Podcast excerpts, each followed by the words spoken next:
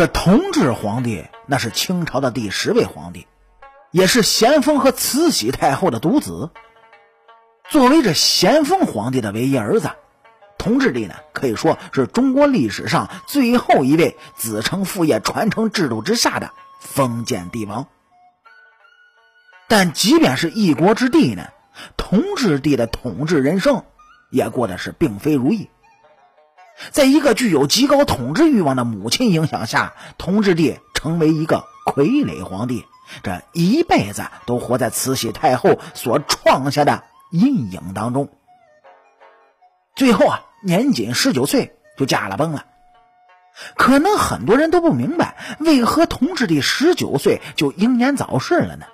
哎，对于这个问题啊，专家们有的表示，他如此的荒淫，十九岁。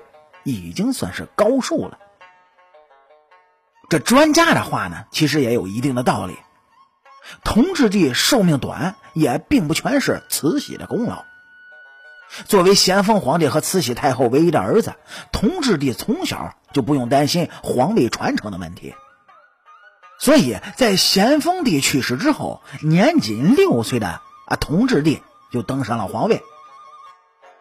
但当时呢，因为年纪较小，是无法参政，只能有作为一国之母的慈禧太后坐镇朝中，这正事全部都由慈禧和大臣们处理。同治皇帝呢，只是一个名义上的皇帝而已。原本很多人都认为同治帝长大之后，这一状况会有所改变，但一直到同治帝十七岁时，慈禧还是不愿意放权。为了能够控制同治帝的行动，慈禧太后还为其挑选了皇后。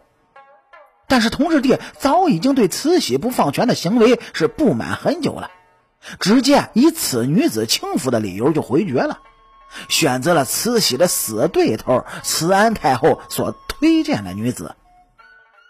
这一下子，同治帝和慈禧的关系就直接由暗中较量，就变成了明里的对峙。母子的关系呢，也日渐的就紧张了起来。其实，同治帝不要慈禧所选的女子也是有理由的。这个女子和慈禧的关系是非常要好。她之所以能够被推为皇后，完全就是慈禧想要以此来控制住同治帝。其实啊，有一句话说得好：“狡猾的政客极其擅长表演。”慈禧呢，就是其中的代表人物。贪恋权势的慈禧根本不可能将大权交到自己儿子手中，她想要效仿武则天称帝的行为，实现女权当道的天下。但可惜的是，她并不是武则天，也没有武则天极高的政治手段，只会啊按照自己意愿做事儿。也正是因为他的这一行为，最后就导致了清朝渐渐就变得腐败无能。最后走向了腐败的道路，但这同治帝英年早逝呢，也并不全都是和慈禧有关。在历史上，有关于同治帝的评价，那都是淫恶不法、狂淫无度、年少纵欲等词儿。由此也可以看出，同治帝的私生活也是极为不检点的。他用这样的行为来反抗慈禧的不放权，但。这不仅没有任何作用，还毁了自己的一生。在朝中的郁郁不得志，再加上无法宠幸自己心爱的女人，同治帝是非常的郁闷。身边的太监看到皇帝的样子，也是十分心痛，于是便想出了一个好方法，让同治帝出宫散心。其实所谓的出宫散心呢，只不过就是寻花问柳的意思。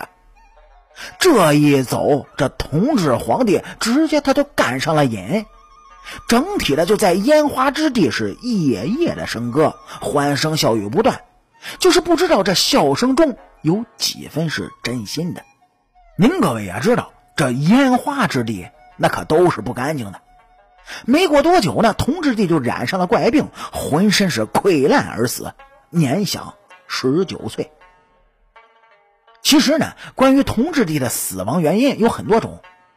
第一种是《慈德外记》中记载的私生活过于混乱，不幸就染上了天花。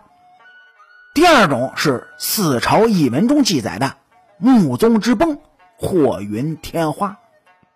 第三种呢是《桃花圣简安日记》，上面这么记载：玄幻雍，相父各一，皆脓溃。第四种呢，则是国外医学团体的检测报告。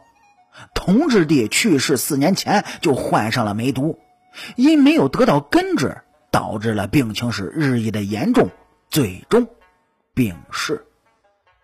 那么，对于同治这位皇帝，您各位又有什么不同的看法或者自己独特的见解呢？欢迎在主页的评论区里，咱们共同的嘚吧嘚吧。好了，清朝那点事儿，咱们下期接着唠。